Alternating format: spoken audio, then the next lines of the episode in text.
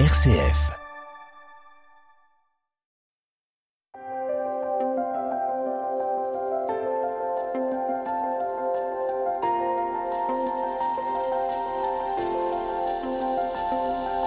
Et si c'était mieux demain? Une émission RCF présentée par Marie-Claire Galin-Martel en partenariat avec la Sherpa économique de Grenoble École de Management.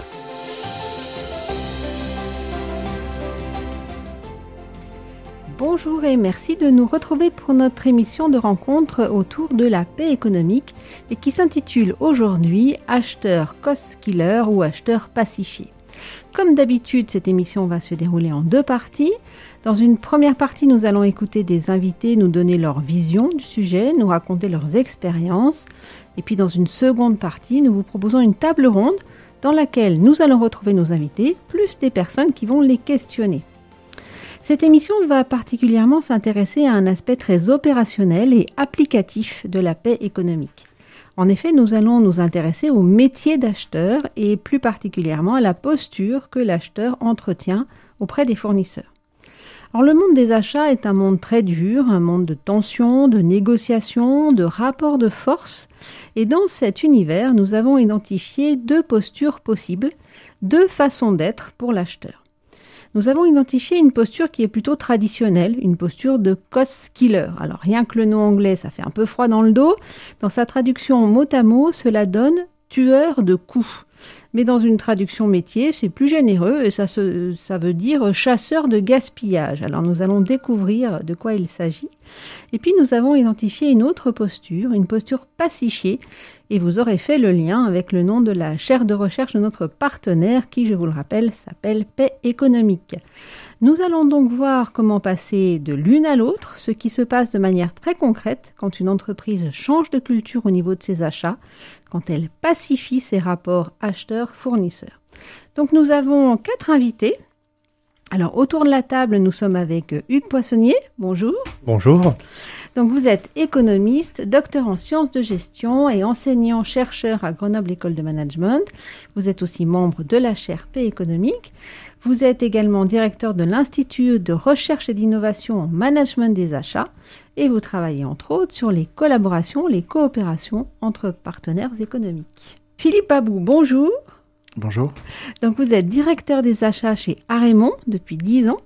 Euh, est une entreprise industrielle qui est spécialiste de la fixation industrielle et automobile. C'est une entreprise familiale qui a vu le jour à Grenoble il y a 150 ans et aujourd'hui qui est présente dans 25 pays, qui réalise 1,2 million d'euros de chiffre d'affaires. Il y a 7000 personnes qui travaillent pour Arémont dans le monde. Et puis nous retrouvons Dominique Steyler, notre partenaire. Bonjour. Bonjour. Euh, donc je rappelle, hein, vous êtes titulaire de la chaire de recherche Paix économique, mindfulness et bien-être au travail au sein de Grenoble École de Management. Vous êtes ancien officier, docteur en management et vous travaillez donc autour de la notion de paix économique. Et puis nous avons également un invité qui nous rejoint en visioconférence, euh, Patrick Mérigot, bonjour. Bonjour. Donc, vous avez été responsable national de la filière achat au sein du groupe coopératif Les Mousquetaires, puis représentant de la région au sein du conseil de direction de la société civile des Mousquetaires, et enfin dirigeant d'Intermarché de Netto à Cessin en Isère jusqu'en 2020. Euh, parallèlement à votre vie de chef d'entreprise, vous avez exercé des responsabilités euh, syndicales patronales au sein de la CPME Isère et vous avez été vice-président en charge du commerce à la CCI Grenoble. Aujourd'hui, vous êtes président fondateur de la Fondation Janine et Maurice Mérigot et président fondateur de l'association Societal Angel créée en 2019. Alors merci à tous ces invités d'être avec nous. Euh, première question euh, pour vous, Hugues Poissonnier. Euh, quand vous donnez vos cours à Grenoble École de Management, comment est-ce que vous présentez ce métier d'acheteur? Qu'est-ce que qu'est-ce que vous dites aux jeunes qui se destinent à ce métier? Alors je leur dis d'abord qu'ils ont fait euh, un bon choix, il y en aurait d'autres, mais enfin celui-là est sans doute un bon choix parce qu'ils s'orientent vers un métier qui est passionnant. Pour plusieurs raisons. D'abord, je pense que c'est celui qui change le plus aujourd'hui dans les organisations, dans les entreprises en général. Euh, on part de loin en termes de, de maturité, c'est une fonction qui devient plus stratégique. Donc c'est une fonction qui, en évoluant, contribue à faire évoluer finalement tout le reste de l'organisation. Beaucoup de choses se jouent euh, au niveau de cette fonction dans le changement des organisations aujourd'hui. Et puis surtout, c'est euh, un métier dans lequel on détient beaucoup de leviers de responsabilité. Ce que j'appelle des leviers de responsabilité, c'est tout ce qu'on peut actionner au quotidien pour finalement euh, s'orienter vers des pratiques beaucoup plus responsables. J'aime bien citer la belle formule du poète allemand Holderlin auprès de mes étudiants, qui disait là où croit le péril, croit aussi ce qui sauve. Et c'est vrai que c'est une belle formule. Et on accuse souvent les achats de, de tous les mots, de beaucoup de mots en tout cas, d'avoir contribué à la désindustrialisation ou délocalisation. C'est vrai que ce sont des choix quotidiens d'acheteurs et d'acheteuses qui sont allés chercher des fournisseurs à l'autre bout du monde plutôt que les partenaires anciens qui étaient là tout près, qui ont contribué finalement à ces phénomènes de désindustrialisation et de délocalisation. En même temps, qui d'autre aujourd'hui que les acheteurs et les acheteuses détiennent des leviers qui permettent non seulement de relocaliser, de réindustrialiser, mais aussi de réduire l'empreinte environnementale des produits, etc. Donc euh, voilà, je pense qu'on on détient beaucoup de leviers de responsabilité quand on est acheteur, et je pense que c'est directement lié au pouvoir que l'on détient, puisqu'on a le choix de travailler avec tel fournisseur, tel autre fournisseur, euh, et cette responsabilité, elle est très très corrélée finalement avec le pouvoir. Alors, vous avez parlé de responsabilité, de choix. Euh, moi, je voudrais revenir sur ce terme de cost killer, tueur de coûts. Euh, c'est ça leur responsabilité, c'est tuer les coûts alors malheureusement, c'est souvent euh, des responsabilités qui sont confiées aux acheteurs et aux acheteuses pardon, en, entreprise. Évidemment, il y a d'autres types de responsabilités, d'autres manières d'exercer une mission qui est fondamentale pour l'entreprise. Réduire les coûts, finalement, on l'a pas forcément toujours fait aux achats. C'est intéressant d'adopter une vision un petit peu historique et de bien se rendre compte que, euh, si on prend il y a un siècle, hein, euh, lorsque Arémon est apparu, un peu plus longtemps même, euh, les achats représentaient une part très très infime du chiffre d'affaires des entreprises. Moins de 5% si je prends une entreprise comme Ford, qui était vraiment le modèle, l'entreprise verticalement intégrée il y a un siècle. Et donc Ford en était même venu à un moment donné à posséder ses propres plantations d'EVA pour fabriquer les pneus des voitures. Aujourd'hui, les achats chez Ford représentent 75% du chiffre d'affaires. Donc c'est un ratio intéressant qui n'a fait qu'augmenter en fait hein, toutes ces dernières années. Alors ce qui est vrai chez Ford est vrai aussi chez tous les concurrents de Ford dans beaucoup d'industries. En fait, à un moment donné, on a beaucoup confié à d'autres ce que l'on faisait avant en interne. On a beaucoup externalisé. Et à mesure que l'on externalisait pour réduire les coûts, puisqu'on se disait que ça coûterait moins cher de faire faire que de faire, eh bien on a commencé à acheter finalement ce qu'on faisait avant en interne. Et les achats, petit à petit, sont devenus le premier poste de coût, avant même la masse salariale. Et donc la première mission qu'on a confiée aux acheteurs et aux acheteuses, c'était justement de devenir des cost killers, des tueurs de coûts, de réduire les coûts, contribuer finalement aux performances de leur entreprise ou de leur organisation, essentiellement en réduisant les coûts. Alors qu'au début, il s'agissait surtout d'assurer la sécurité des approvisionnements. Et de plus en plus, si on continue un tout petit peu l'histoire, Aujourd'hui, on peut dire que la principale mission que l'on confie aux acheteurs, aux acheteuses dans beaucoup d'entreprises, sans doute pas partout, c'est de contribuer plutôt à la création de valeur, plutôt qu'à la réduction de coûts. La création de valeur, c'est tout ce qui va permettre peut-être in fine de vendre les produits un petit peu plus chers parce que les clients vont apprécier finalement la qualité des produits qui sera meilleure. On aura investi, on aura innové avec les fournisseurs. Ça peut être aussi une meilleure qualité sociale, environnementale. Et euh, finalement, aujourd'hui, coexistent ces deux grands types de missions. Continuer, bien sûr, à réduire les coûts parce que ça reste important dans ce métier, mais de plus en plus, contribuer à créer de la valeur. Et donc, euh, c'est ce que j'appelle, moi, augmenter la marge par le haut plutôt que par le bas. Augmenter la marge par le bas, c'est ce qu'on fait historiquement, traditionnellement, réduire les coûts. Augmenter la marge par le haut, c'est ce qu'on fait en créant de la valeur par les achats. Et ce qui est intéressant, c'est que les leviers pour les années qui viennent me semble beaucoup plus important au niveau de l'augmentation de la marge par le haut plutôt que par le bas. Merci Hugues Poissonnet pour ce, mini cours d'économie. Euh, je voudrais revenir sur, sur cette notion d'acheteur pacifié. Euh, Dominique Taylor, euh, est-ce qu'un acheteur pacifié, du coup, c'est un créateur de valeur au lieu d'être un, tueur de coûts Ça serait ça l'idée ou c'est encore autre chose? Sur la partie très technique, Hugues et les acheteurs ici autour de la table y répondront mieux que moi, mais en tout cas, pour nous, dans la question de la paix économique, c'est quelqu'un qui a compris que son entreprise est d'autant plus belle que les parties prenantes de l'entreprise sont belles aussi. Et c'est quelqu'un qui a compris que l'objet même de son entreprise, c'est pas juste de faire un résultat financier comme une fin en soi, mais de faire un résultat financier parce qu'il va permettre d'apporter des biens, des services et des richesses à l'ensemble de la communauté dans laquelle il est. Donc c'est quelqu'un, ça rejoint un peu ce que disait Hugues, c'est quelqu'un qui à partir d'une fonction qui finalement était très très pointue, prend du recul, prend de la hauteur, et beaucoup plus intégré dans un écosystème que de simplement être dans une activité très très directe comme Coskiller pourrait le, pourrait le représenter. Et puis peut-être, mais c'est une poursuite de ça, euh, c'est quelqu'un qui pour moi va, dans ses relations, regarder l'autre à plusieurs niveaux.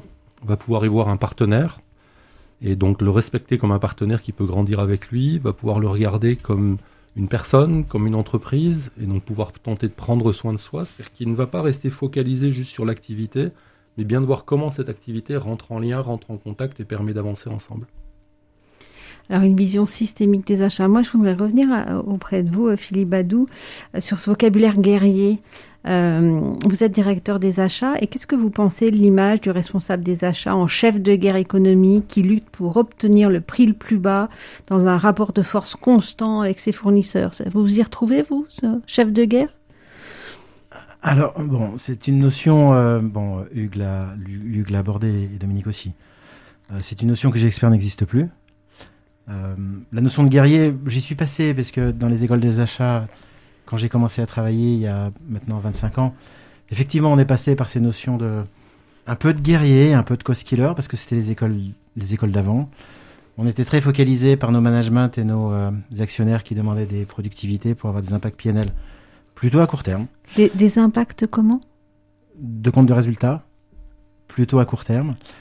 Et aujourd'hui, je pense que le métier a totalement changé, a totalement évolué. Donc, c'est effectivement euh, ce que ce qui illustre bien Hugues. Aujourd'hui, l'acheteur euh, doit aller chercher de la valeur. Il peut pas aller la chercher tout seul. Il doit aller la chercher euh, avec l'ensemble des, parties prenantes dans la société. Il doit construire. S'il faut même augmenter les prix pour aller chercher plus de valeur et pour travailler sur sur le haut du compte de résultat, c'est-à-dire sur le chiffre d'affaires, c'est son métier. Et son métier aujourd'hui, en tout cas moi, quand je recrute des acheteurs, je cherche plutôt des embarqueurs des gens qui sont capables ou des personnes qui sont capables d'embarquer en interne sur des projets pour les gagner ensemble, plutôt que des gens qui me réduisent les coûts, qui sont sortis des écoles d'achat, qui sont passés dans des euh, sociétés où ils ne travaillent que sur les impacts euh, compte de résultats à outrance. Ces gens-là aujourd'hui m'intéressent plus parce que globalement quand ils font ça, ils, détruisent la valeur, ça c'est une chose, ils détruisent la collaboration, et puis et puis globalement on détruit une notion qui est vachement importante, c'est le partenariat qu'on a avec nos fournisseurs. Aujourd'hui, travailler sur les notions de cost killer, c'est travailler sur du court terme. Et j'ai besoin clairement de travailler avec les fournisseurs pour, euh, pour, euh, pour le long terme. Il y a une notion quand même qui, est vraiment euh, pour moi super importante, c'est d'être sûr que le fournisseur qui travaille avec moi me donne de toute façon son innovation, me fasse passer en priorité. Et si je lui tape dessus régulièrement comme un guerrier, comme vous l'avez cité ici, ben j'aurai beaucoup de difficultés à travailler avec lui et pour générer de la valeur avec lui. Donc c'est vraiment important de changer le métier et d'oublier cette notion de guerrier qui est, euh, qui est pour moi galvaudée et qui doit plus exister. Même si ça existe encore malheureusement aujourd'hui dans certains marchés, sur certains marchés et avec nos clients par exemple. Alors, on va poser le même type de questions à, Patrick Mérigot. Donc, vous, vous avez euh, été responsable des achats et, puis vous, vous aviez dit en préparant l'émission, mais ça fait deux ans que je suis plus, euh, je suis plus confronté directement à cette question. Euh, donc, dans hmm. cette prise de recul des deux années là, quel regard vous portez vous sur ce métier d'acheteur? Ces deux années m'ont permis, à, titre personnel, bien sûr, de prendre ce recul, mais euh, néanmoins, les, les, grandes options restent quand même. Alors, j'ai écouté avec attention euh, ce qu'on dit, ce qu'a dit notamment Hugues Poissonnier et, et euh, le responsable des achats de, de Harémont. Euh, certes, c'est vrai, euh, cost killer, ça fait effectivement un, peu franglais, mais euh, il est vrai qu'il faut réduire les coûts parce que euh, au fur et à mesure, parfois, on, a tendance, si ce n'est à s'engraisser, mais à, à, faire moins attention à d'autres choses. Je suis d'abord un commerçant, et donc il faut d'abord effectivement faire attention à ce que veulent nos, nos clients. Donc cette, euh, cette particularité, alors euh, ce qui a pu faire disparaître, c'est pour l'instant ces deux années de Covid, c'est ce qu'on appelle de façon familière la négociation dans les box. Vous savez, ça c'est quelque chose qui est souvent montré dans la grande distribution, c'est que dans un petit local euh, qui parfois, mais c'était jamais dans le cas dans le groupement des mousquetaires, n'avait pas de fenêtre, euh, au mur, il n'y a rien, euh, il y a trois chaises ou quatre chaises, il en manque une, etc. Bon, ça, c'est effectivement, c'est du passé. Ce qui a été dit euh, naturellement, c'est qu'on doit travailler avec des partenaires, mais quels sont ces partenaires? Et nous, la grande distribution, on travaille à la fois avec des agricultures en direct, hein, c'est les achats locaux, des PME, euh, bien évidemment, et des multinationales. Et là, je vais vous dire, c'est pas du tout la même chose de même pas de négocier avec le maraîcher du coin qui vous livre ses salades, mais euh, c'est autre chose effectivement de négocier avec Coca-Cola, euh, de négocier avec Ferrero, euh, donc le principal, le producteur de, Nutella, euh, de négocier avec Procter Gamble, le marchand de lessive, etc. Et donc là, euh, c'est parfois encore, euh, bien évidemment, euh, musclé. on doit trouver quand même, et on faut essayer de trouver avec ces grands fournisseurs un terrain d'entente, de jouer sur le, le long terme, mais euh, dans la distribution, on ne sait pas de quoi sera le long terme, si vous voulez. Nous, euh, on, voit euh, clair, et encore, à un an, deux ans, trois ans. Au-delà, aussi bien au niveau de nos partenaires fournisseurs que de, de, la, de la grande distribution, il y aura certainement effectivement des enseignes qui vont encore disparaître. Donc, vous voyez, c'est un un monde un peu euh, mouvant et il faut effectivement qu'on travaille, j'allais dire, dans ce euh, dans ce dans cette perspective. Donc c'est pas c'est pas aussi simple que ça en a. Ça en a l'air. Dominique Sella, vous vouliez réagir? Je voulais rebondir parce que euh, Patrick Mérigot dit des choses importantes qui sont dans des dans des petits espaces qui pour moi sont toujours intéressants quand on parle de paix économique. Quand il évoque à l'instant la question des coûts, bien évidemment que la question du coût est encore présente, bien évidemment qu'elle peut avoir un intérêt. C'est un peu pour moi le même problème que quand on parle de performance. Et quand on parle de paix économique, c'est comme si on ne parlait que comme du, versant sympathique de la chose. En fait, la difficulté, c'est si je travaille sur les coûts, pourquoi je travaille sur les coûts et comment je travaille sur les coûts? Dans la question de la paix économique, il y a un point d'entrée qui est la petite phrase latine pour les médecins, primum non nocere. Est-ce que je peux mettre en place des actions, des processus, des échanges dont la première intention, c'est ne pas nuire. Puis j'ai une deuxième intention, qui, a été évoquée par, euh, par Philippe et par Hugues, qui est au-delà de ne pas nuire, est-ce qu'en plus je peux permettre d'épanouir? Mais le point d'entrée, il est clairement à ne pas nuire. Donc si je travaille sur les coûts, absolument aucun problème pour moi. S'intéresser à la performance, bien évidemment que c'est bien l'un des objets de l'entreprise, mais comment et pourquoi? Si tout à coup je m'intéresse aux coûts, et que m'intéressant aux coûts, je génère de la souffrance, parce que je vais créer des dérives, parce que je vais créer des raccourcis, parce que je vais mettre des pressions. J'imagine que ce que voulait dire Patrick Mérigot, c'est quand je travaille avec Coca-Cola, bah, ça peut être bien plus ardu que si je travaille avec l'agriculteur du coin. Donc, il doit y avoir une forme de violence qui apparaît. Ce qu'on tente de pousser derrière cette question des acheteurs pacifiés, c'est comment on préserve ces jeux d'équilibre. Et dans le même temps, comment on se rend compte que cette question de la paix économique, dont l'objet c'est ne pas nuire et permettre l'épanouissement, comment je réussis à intégrer que cette paix économique fonctionne parce que j'ai la capacité de faire face à ces situations de tension. Et l'une des compétences clés, c'est bien la, compétence dans la question de la paix, de pouvoir faire face dans les moments qui sont difficiles et de pouvoir m'ajuster de la meilleure manière plutôt que de me faire embarquer par mes peurs ou mes agressions. Merci Dominique Steyler. Euh, on, voit bien que ces achats, toutes ces questions d'achat, euh, on est dans la stratégie, c'est le premier mot que vous avez utilisé. Euh, une Poissonnier, euh, dans cet équilibre entre le dedans et l'extérieur, entre l'entreprise et ses fournisseurs. Mais est-ce que tous ces, jeux d'équilibre ou ces relations euh, apaisées, ça a des conséquences en interne dans les entreprises? Oui, bien sûr. Euh, il suffit de, de, bien observer le fonctionnement d'une entreprise, d'une organisation. Au sein de son écosystème économique, on s'aperçoit qu'il y a une très grande cohérence entre le dedans, le dehors, entre l'interne et l'externe. Mais ce qui est intéressant, c'est que l'influence va vraiment dans les deux sens. C'est-à-dire que apprendre à mieux coopérer avec les fournisseurs va mécaniquement pacifier, comme vous avez dit, euh, les relations qu'on a en interne. Je pense qu'aujourd'hui, une grande part des difficultés qu'on a euh, dans les entreprises et euh, la, la, réduction de ce qu'on appelle la QVT, la qualité de vie au travail, etc., la dégradation de cette QVT, elle vient des pressions de l'extérieur. Et c'est souvent très facile pour un manager de justifier certaines pratiques euh, délétères hein, de management qui sont vécues euh, difficilement en interne en disant mais je suis bien obligé de mettre en place ces pratiques-là puisque le marché l'exige. Nos clients exigent de nous qu'on soit performant en termes de coûts, etc. Donc effectivement, il y a une cohérence très grande. Et moi, ce que je trouve vraiment intéressant, si on regarde un peu les, choses sous un autre angle, c'est de dire que euh, aujourd'hui, toutes les organisations qui collaborent le mieux sont celles qui se portent le mieux. Et euh, voilà, on pourrait y voir euh, le luxe qu'ont certaines entreprises de pouvoir collaborer parce que bien payer les fournisseurs, les payer à temps, respecter les délais, etc. Tout ça, ça va coûter un peu d'argent. Donc c'est un luxe de pouvoir s'offrir finalement des relations partenariales, apaisées, etc. Mais on peut se dire aussi que c'est parce que ces entreprises ont des relations apaisées, partenariales, constructives, fécondes, que finalement euh, elles se portent aussi bien. En tout cas, il y a un cercle vertueux qu'on peut commencer à, instaurer en apprenant à mieux collaborer, en devenant euh, meilleurs partenaires finalement, avec les fournisseurs notamment. Et dans ce que dit Hugues, euh, c'est que ça marche aussi bien dans le cercle vertueux que dans le cercle vicieux. C'est ça, c'est ça qui est important de garder en tête, c'est que les deux fonctionnent. Et la phrase qui serait de dire, bah, puisque c'est comme ça, il faut bien que je le fasse, elle est fausse, parce que parce qu'elle risque de ne faire qu'entretenir le cercle vicieux, alors qu'elle marche aussi dans le vertueux. Et même si ça décale un peu des achats, j'ai un exemple qui va rebondir sur ce que vient de dire Hugues. On a un collègue qui travaille dans cinq pays de l'Ouest africain sur les réseaux de soutien à la création d'entreprises.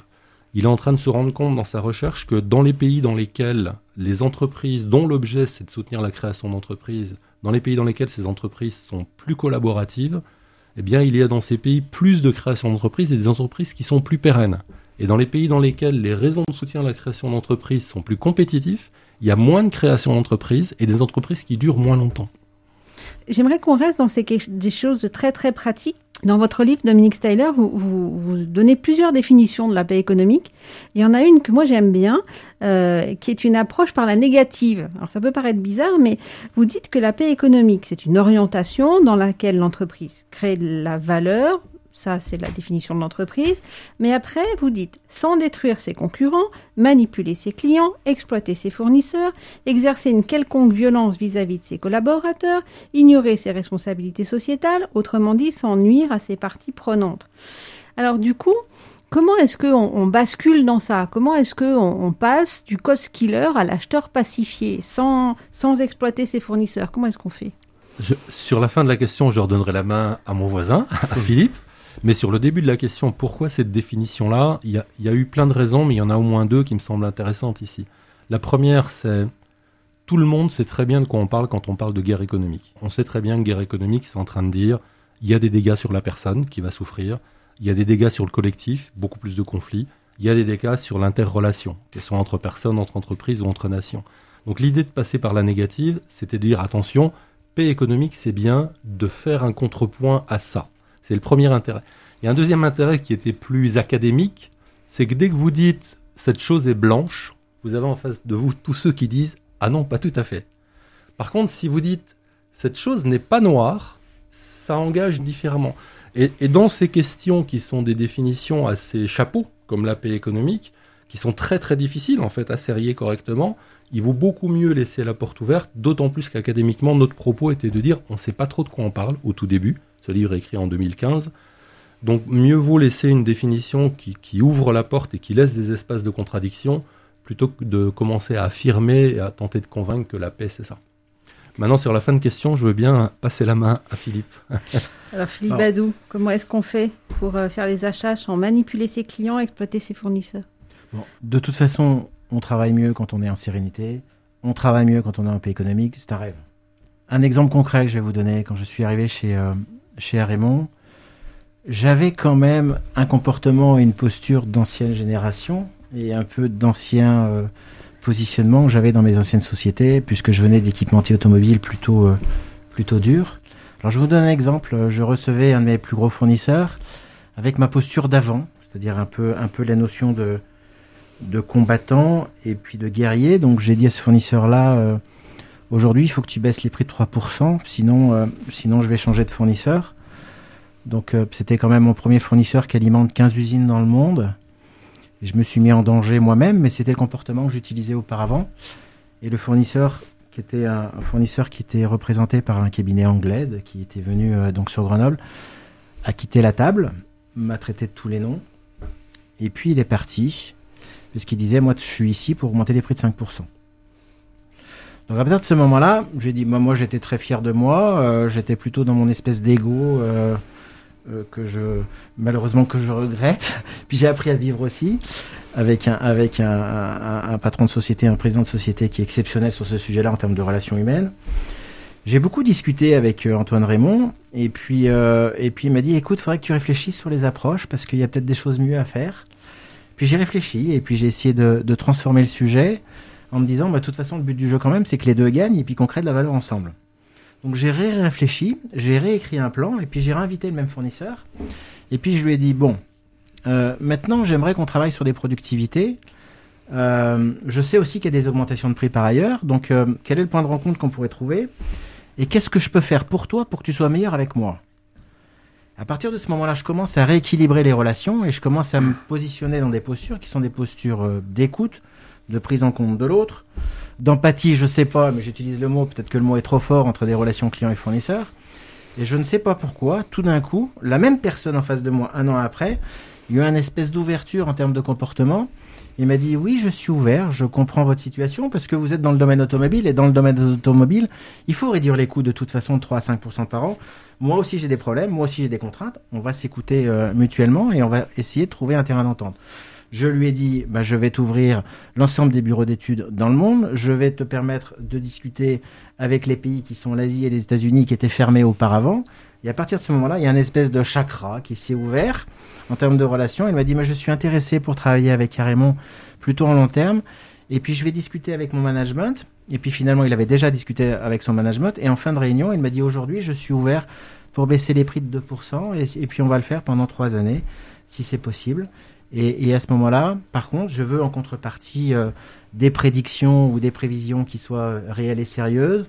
Je veux des ouvertures dans le monde entier. Je veux travailler carrément. Je veux développer.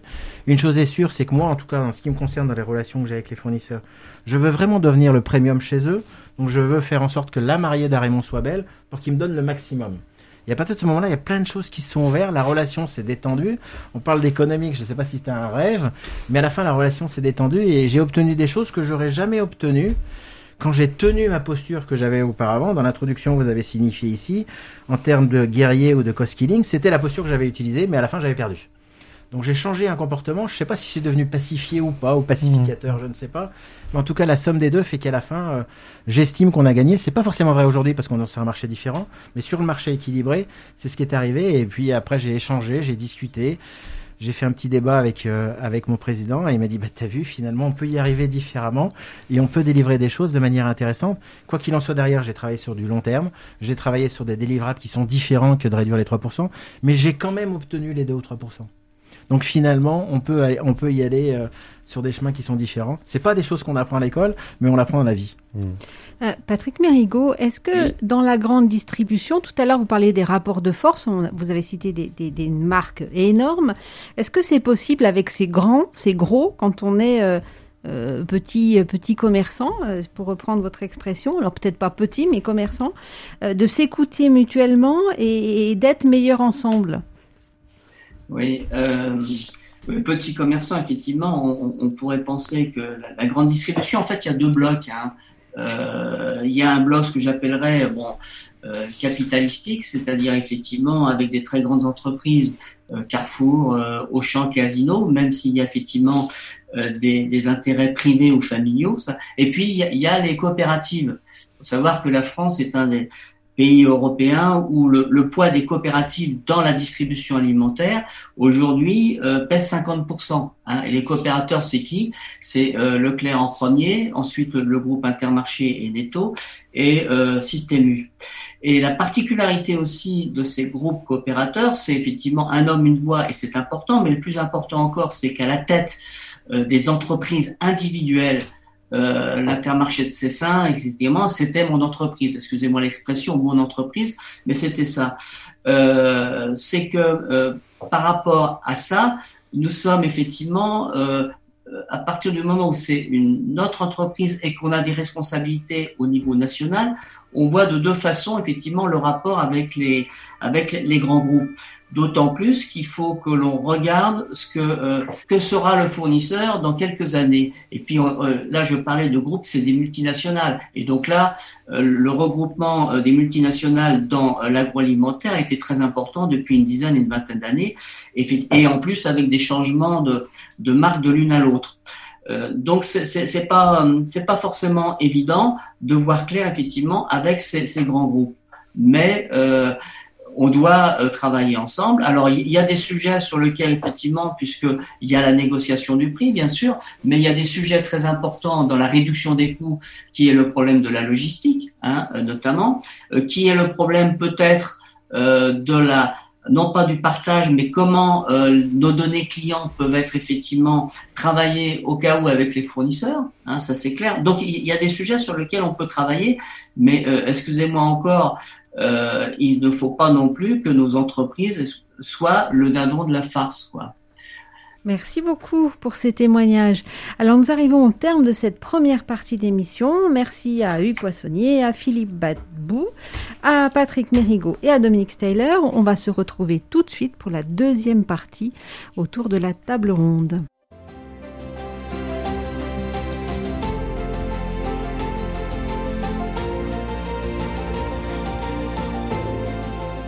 Vous écoutez Et si c'était mieux demain?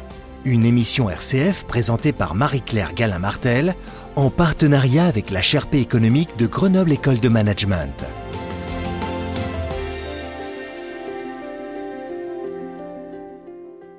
Si vous nous rejoignez, bienvenue dans l'émission Et si c'était mieux demain, qui aborde aujourd'hui un aspect très opérationnel de la paix économique, puisque nous échangeons autour de la posture pacifiée ou non de l'acheteur. Alors je vous représente nos invités. Hugues Poissonnier, euh, docteur en sciences de gestion et enseignant-chercheur à la chaire Paix économique de Grenoble École de Management. Philippe Babou, directeur des achats chez Arémont.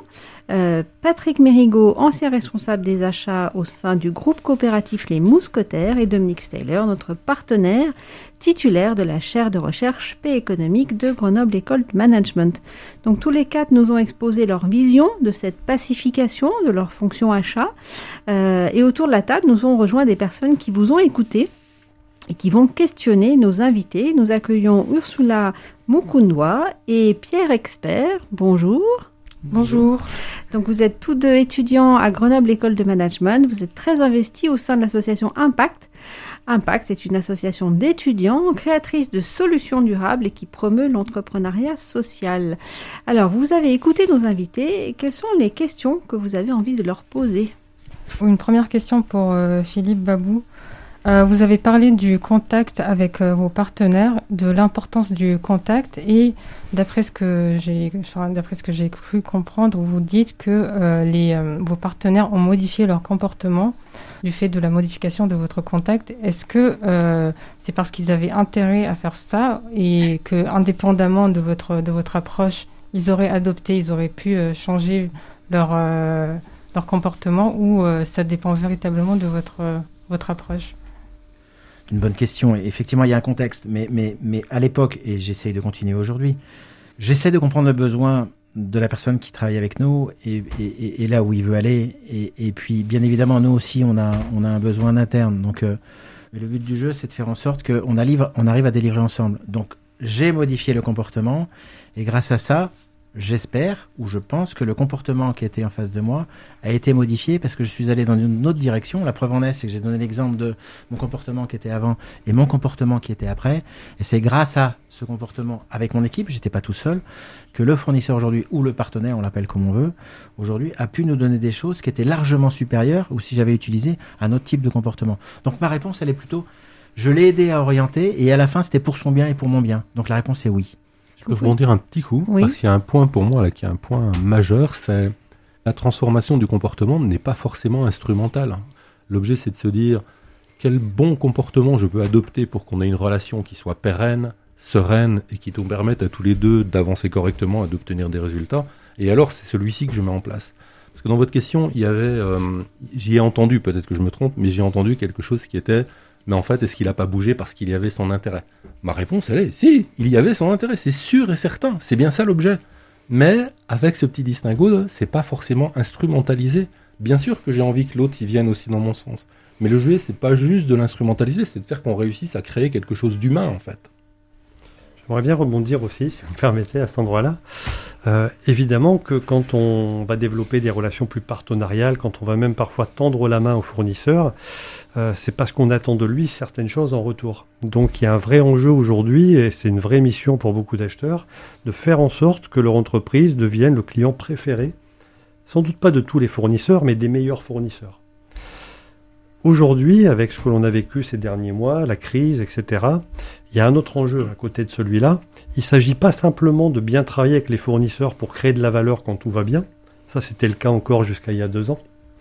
Ça reste discutable, hein, ça dépend des secteurs, des industries, etc. Mais aujourd'hui, on est dans une situation où c'est difficile. On n'est pas dans le tout va bien, on est plutôt dans euh, voilà une crise qui est difficile pour tout le monde. Et là, l'idée, c'est plutôt de tendre la main aux fournisseurs pour éviter qu'ils disparaissent ce qui est intéressant ici, c'est que les intérêts économiques de mieux en mieux compris rejoignent un certain nombre de valeurs éthiques. Hein. Euh, quand on se montre euh, bienveillant avec un fournisseur, c'est d'abord sans doute pour des raisons éthiques, euh, ou ça peut répondre en tout cas à des raisons éthiques, à des valeurs que l'on va respecter, il y a de la bienveillance, de la philanthropie, tout ça existe, et heureusement ça existe tous les jours, il y en a des exemples dans les entreprises. Mais la plupart du temps, quand on adopte des comportements plus responsables, disons, plus partenariaux, c'est souvent parce que les intérêts économiques sont mieux compris. De dire attention, si ce partenaire-là disparaît, ça va être terrible pour nous parce qu'on sera incapable de trouver un remplaçant entre guillemets.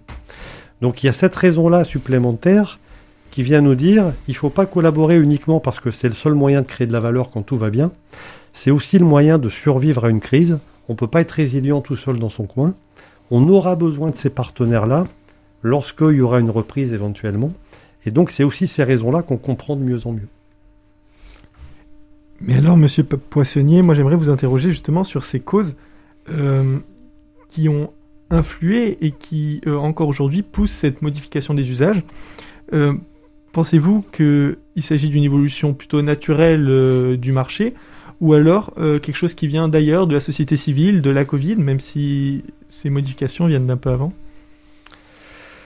Alors il y a une évolution euh, historique, on se rapproche finalement de la façon dont fonctionnent les écosystèmes qui, euh, qui sont résilients tout autour de nous, dans la nature. Quand on regarde l'exemple d'une forêt, on pensait que les arbres étaient en concurrence les uns par rapport aux autres, les espèces, etc., pour accéder aux ressources du sous-sol.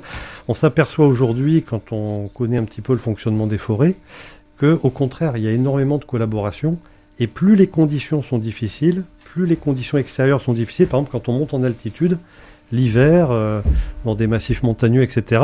Mais finalement, il y a plus de collaboration en altitude que dans la vallée. Donc ça veut dire que, contrairement à ce qu'on pouvait penser, c'est contre-intuitif, plus c'est difficile, plus on collabore, et, c'est comme ça que fonctionnent les écosystèmes résilients. Donc il y a une tendance aujourd'hui peut-être à se rapprocher de ça pour plein de raisons. Je pense que la crise a plutôt joué en sens inverse, euh, en amenant les gens à se dire, un peu comme le disait bien Philippe tout à l'heure, hein, il y a une vraie tentation à refaire comme avant, à retrouver les bonnes recettes du passé, celles qui permettaient de faire ce qu'on appelle des quick wins, donc des gains rapides.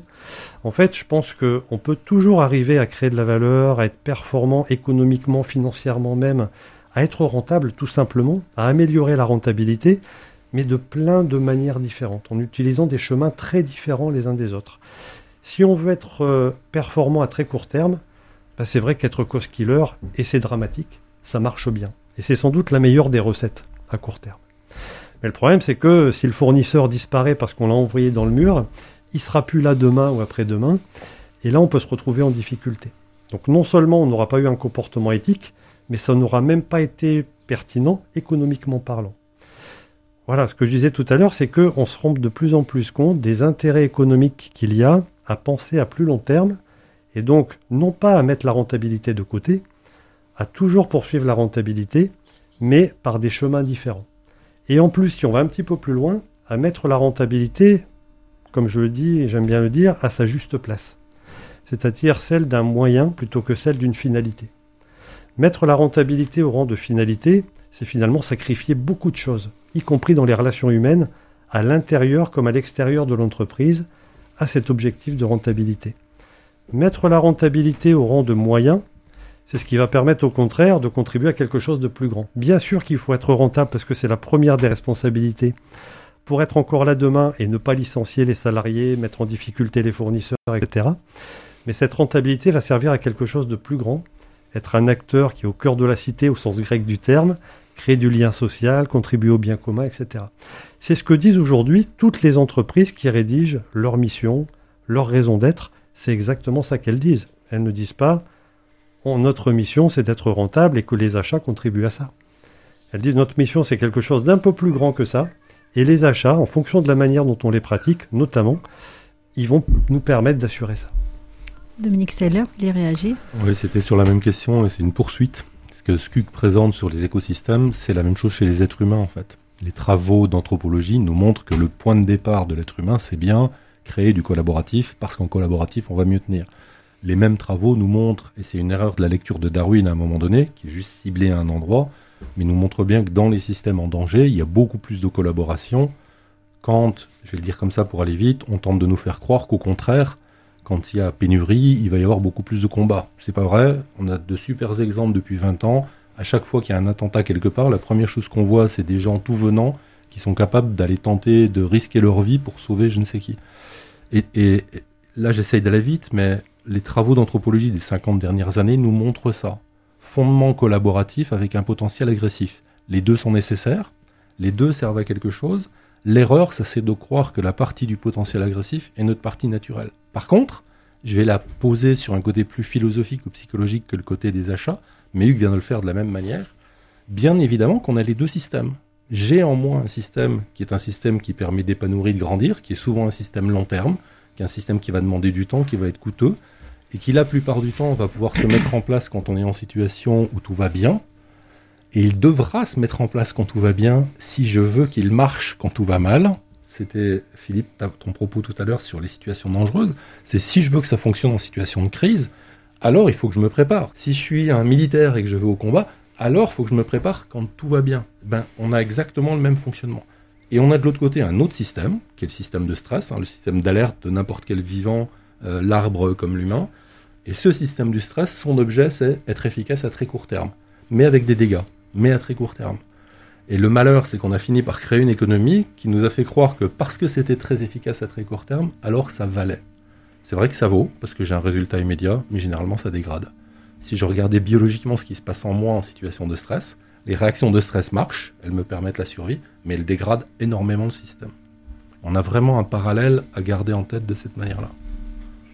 Une autre question Oui, euh, donc euh, si j'ai bien compris l'opposition euh, acheteur cost killer et acheteur pacifiste, c'est en réalité une opposition court terme, long terme Le, cost killing, aujourd'hui on arrive à des limites de prix et on arrive à des limites de ressources sur la planète. Si on ne va pas chercher de la valeur, on, on va se battre contre quelque chose qui existera de plus en plus et qui va monter de plus en plus fort. Donc si aujourd'hui je veux me battre tous les jours avec mes fournisseurs qui vont augmenter les prix tous les jours, et j'ai un problème de ressources parce qu'on a un niveau de demande aujourd'hui que la planète n'est pas capable de produire, de toute façon, on va travailler sur une nouvelle notion qui est la notion de rareté. Cette notion de rareté, d'un point de vue économique, c'est clair, ça va être des hausses de prix et ça va continuer. Si on veut faire du cost killing dans ce marché-là aujourd'hui, on a perdu. Et donc, il faut aller chercher de la valeur par ailleurs, et c'est la seule façon d'avancer. On est convaincu, en tout cas chez Arémon, que la société qui s'en sortira, c'est celle qui va collaborer le plus, avec toute la difficulté que ça comporte. Hein. Humainement, je sais pas si on partage ou pas, mais humainement, en général, quand ça va pas, j'ai plutôt tendance à penser, en tout cas chez nous, que les gens se rétractent. Et donc quand les gens se rétractent, on a tous perdu. Donc le but du jeu, c'est d'essayer de trouver le meilleur schéma avec un, plafond de direction qui soit pas euh, imposant, mais qui aide sur le sujet à se dire, on a intérêt à collaborer pour gagner. Notre président est convaincu et je le suis, et notre exécutif committee, euh, comité de direction l'est aussi. On va s'en sortir parce qu'on va collaborer. Ceux qui ne vont pas collaborer et se battre en interne, ceux-là risquent d'aller sur des schémas qu'ils ont utilisés il y a 20 ans et ils vont avoir des problèmes. Alors peut-être que nous, on a un passage compliqué à passer au niveau du, compte de résultat, mais on a tendance à penser, mais il faut la passer quand même, on a tendance à, à penser, avec toutes les guerres que Raymond a passées après 150 ans, et les vrais, que grâce à ça, on pourrait être meilleur que les autres. En tout cas, on en est convaincu aujourd'hui. Mais on a un passage aujourd'hui qui est délicat euh, qui est délicat à passer. Le cost killing aujourd'hui, si je le fais moi, j'ai perdu tous mes fournisseurs. C'est clair. Une autre question? Oui, pour Monsieur Mérigot, euh, justement, comme vous avez été au contact euh, directement des consommateurs, du consommateur final, je veux dire, est-ce que le consommateur a vraiment son mot à dire dans cette évolution euh, achat? Est-ce qu'il en est euh, également l'une des causes? Le... Alors, ça, ça, serait étonnant de, de, mettre en cause, entre guillemets, le pouvoir du consommateur.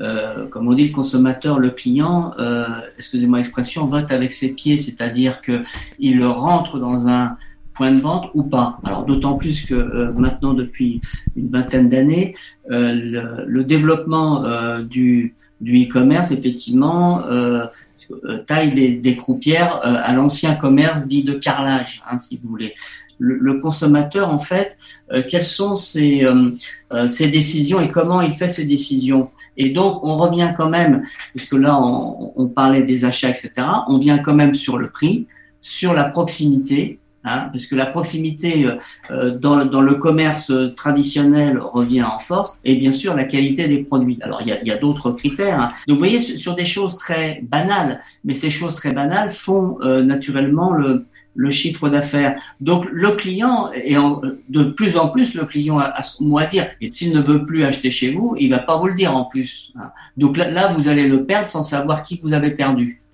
Euh, donc là, je, je pense que c'est euh, naturellement euh, le, euh, un des points sur lesquels il faut continuer de travailler, de travailler sur un service, comme on dit au jour d'aujourd'hui, sans couture, c'est-à-dire qu'effectivement, la moindre petite anicroche euh, qu'il a avec vous. Alors, on a des défauts. Le, problème, c'est pas ne pas avoir des défauts, certes, mais surtout de pouvoir résoudre le, la question du client sur ce défaut. Hein, que ce soit naturellement des choses très simples qui sont la qualité des produits, la fraîcheur des produits. Donc, c'est la montée en puissance, j'allais dire, du, du consommateur en tant que décideur.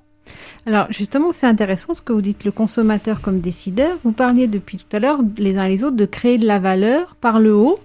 Donc ça veut dire que les prix vont être plus chers. Donc euh, c'est le client qui, qui fait les frais de la pacification des achats Ou c'est pas si mécanique que ça Pas forcément. Je dirais que on parle de marge en fait. Hein. Et cette marge, on peut raisonner au niveau unitaire. Donc la différence entre un prix de vente et des coûts qui permettent de mettre un produit ou un service dans les mains du client. Ou alors on peut raisonner au niveau beaucoup plus global. C'est pas grave de voir la marge unitaire diminuer parce que les coûts augmentent, même si les prix n'augmentent pas. Euh, donc la marge diminue là pour le coup par le bas. Mais euh, cette marge, si on la réalise plus de fois parce que les produits sont reconnus comme étant de meilleure qualité technique, sociale, environnementale, etc., en fait tout va bien. Donc euh, c'est intéressant, j'ai un bel exemple qui est l'entreprise Outils L'acier qui euh, est parvenue à relocaliser, à faire fabriquer des, produits comme des marteaux, des pinceaux, des vis, etc. Tout ce qui est aujourd'hui fabriqué en Asie, en faisant ça, entre autres. C'est un des leviers, mais c'est un levier important. Donc ils ont accepté de diviser leur marge unitaire par deux, mais ils ont aujourd'hui un chiffre d'affaires euh, cinq fois plus important par salarié que leurs concurrents.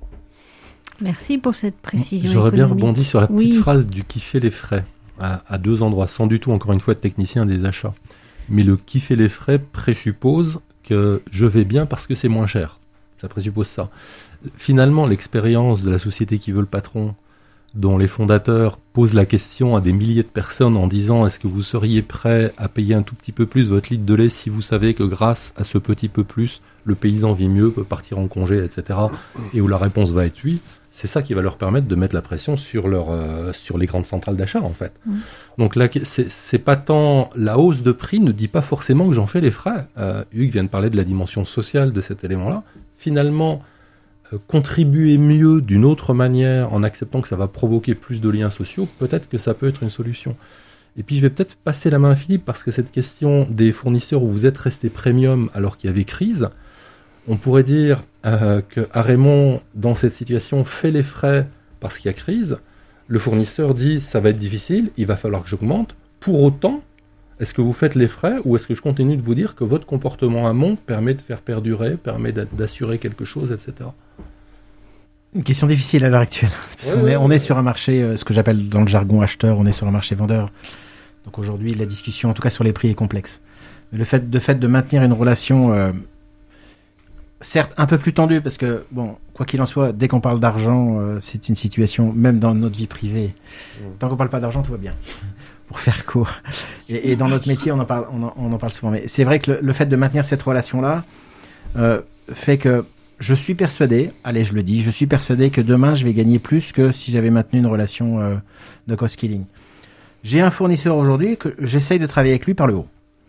Donc, je fais des meetings avec lui qui sont un des meetings stratégiques. Donc, vous avez posé la question à un moment donné euh, comment vous fonctionnez chez Raymond au niveau des achats. Je pense que je fais partie des sociétés aujourd'hui assez rares qui font des réunions stratégiques entre le management des sociétés, du fournisseur, et notre management. Le but du jeu, c'est de trouver euh, comment peut-on créer de la valeur ensemble. Et donc, je suis pas sur un sujet de se dire aujourd'hui, t'as quel volume, à quel prix, je te commande, etc., etc. Donc, je sors du débat totalement et je travaille plutôt sur la valeur qu'on peut générer ensemble.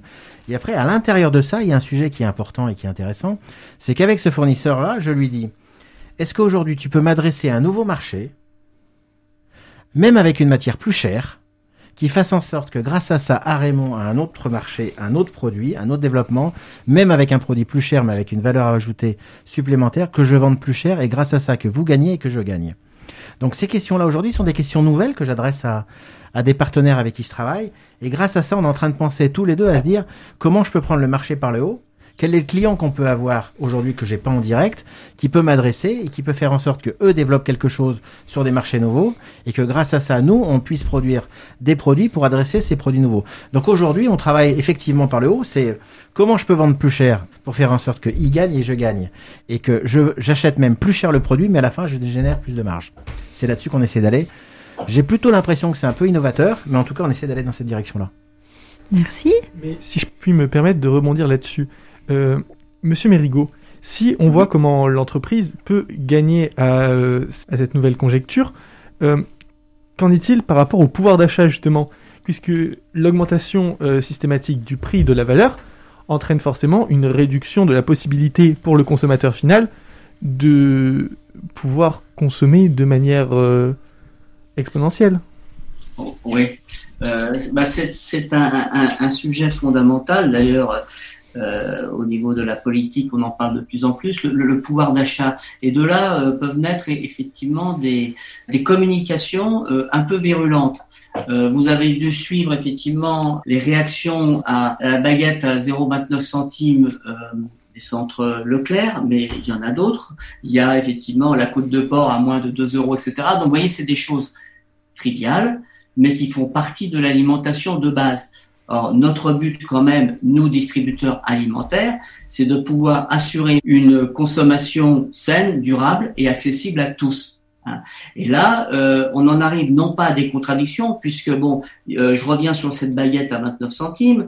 Euh, il y a eu une levée de bouclier aussi bien de la part des syndicats naturellement agricoles que notamment des boulangers en disant on casse le marché. Simplement, là, il y a un coup de pub extraordinaire, hein, puisque ça fait quand même un certain nombre d'années qu'un type de baguette est vendu aussi bien dans, la, dans les hypermarchés que dans les magasins dits hard discount, genre euh, Lidl, Aldi, entre 30 et 35 centimes. Donc là, euh, c'est pas quelque chose de, de nouveau.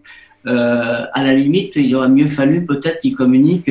Alors là, je ne vais pas parler pour ma paroisse ou pour la paroisse Intermarché sur effectivement euh, la campagne que l'on avait euh, lancée sur le prix des autotests. Hein, euh, où là, effectivement, il y a des différences significatives. Donc, le pouvoir d'achat reste à, à, à savoir comment on peut offrir un panier de produits à nos clients qui effectivement euh, correspondent à son pouvoir d'achat. D'autant plus que l'alimentaire devient une variable d'ajustement, comme on dit euh, dans le euh, dans le discours. C'est-à-dire qu'effectivement, on a euh, les consommateurs comme nous-mêmes, d'ailleurs, à titre personnel, on a ce qu'on appelle des dépenses, euh, j'allais dire, contraintes, où certains se resserrent euh, la ceinture sur effectivement la, consommation et, la consommation alimentaire.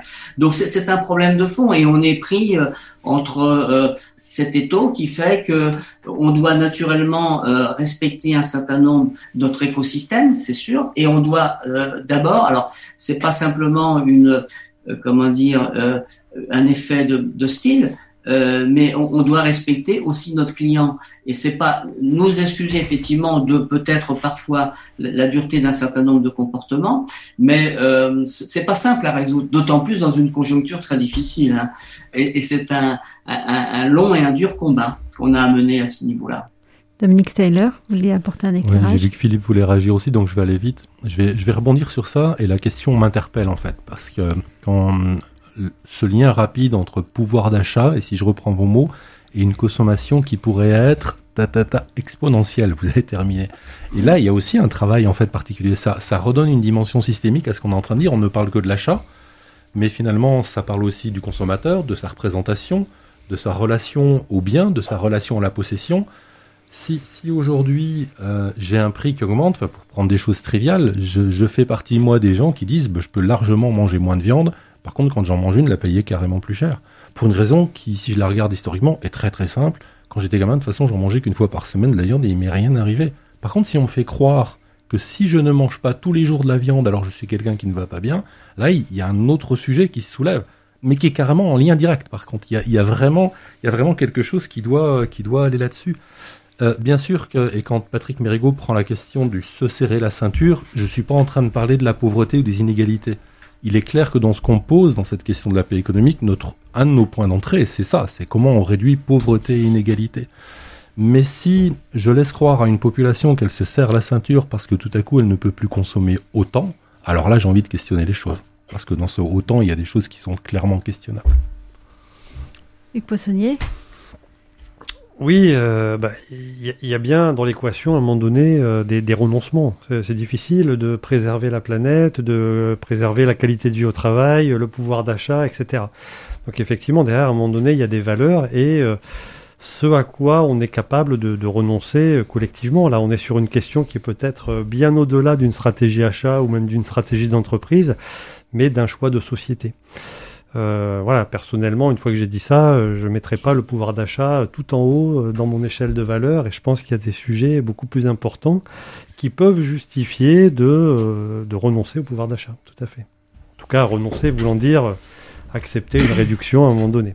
Si on veut effectivement des produits de qualité qui préservent la planète, les conditions de travail, etc. Et encore, si je peux, Hugues, si réduction veut dire une réduction quantitative, parce que ça n'abandonne pas forcément une réduction qualitative. Je peux très bien dire je prends moins, mais ce que je prends, je le prends en qualité mmh. en fait, et j'ai bien mmh. une croissance qualitative. Mmh. Alors, on va s'arrêter là. C'est quand même assez impressionnant. Nous sommes partis de la réduction des coûts pour arriver presque à une vision citoyenne une vision d'un projet de société euh, de, qui, qui, qui mêle euh, l'écologie, la consommation, le respect des uns des autres. Merci pour ce beau voyage humaniste.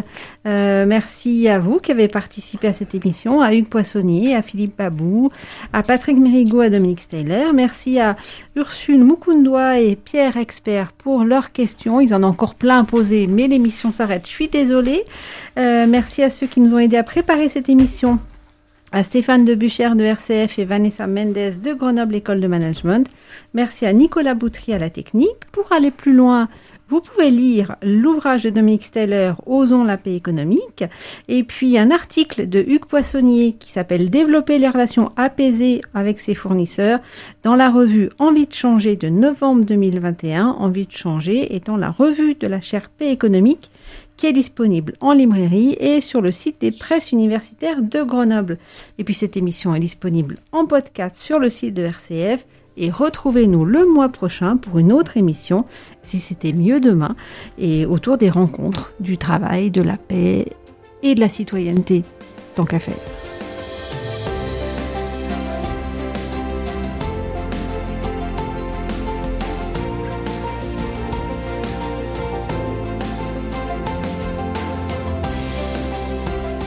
Vous venez d'entendre Et si c'était mieux demain Une émission RCF présentée par Marie-Claire Galamartel en partenariat avec la Sherpa économique de Grenoble École de Management.